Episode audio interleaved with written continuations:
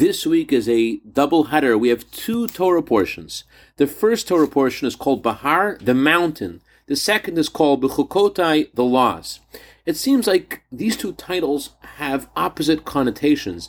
Be a mountain means simply to be proud and strong, but the word B'chukotai means follow instructions. There are rules. And specifically, the mitzvot bechukotai refers to are those which are completely above human logic. In the words of the Talmud, God says, I've made a law and you shall not question it.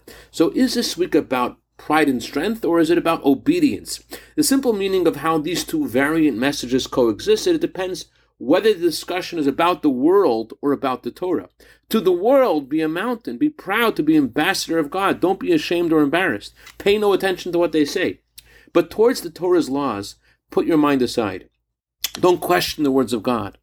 There's a deeper understanding of how these two messages complement each other.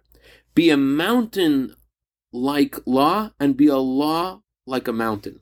There are voices out there and within that say, hey, I was given a mind for a reason. I want to understand it all first.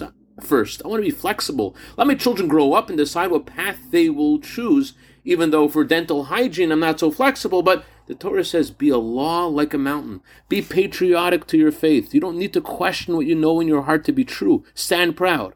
On the other hand, be a mountain like it's a law. When the voice within you says, you can't be so sure of your mission, you can't be a mountain, because although God could do anything, you know about your mistakes, and you know how you're unworthy of His kindness.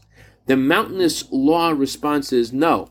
If I woke up this morning, that means that I am precious to Him, that He is empowering me to accomplish something that only I can do.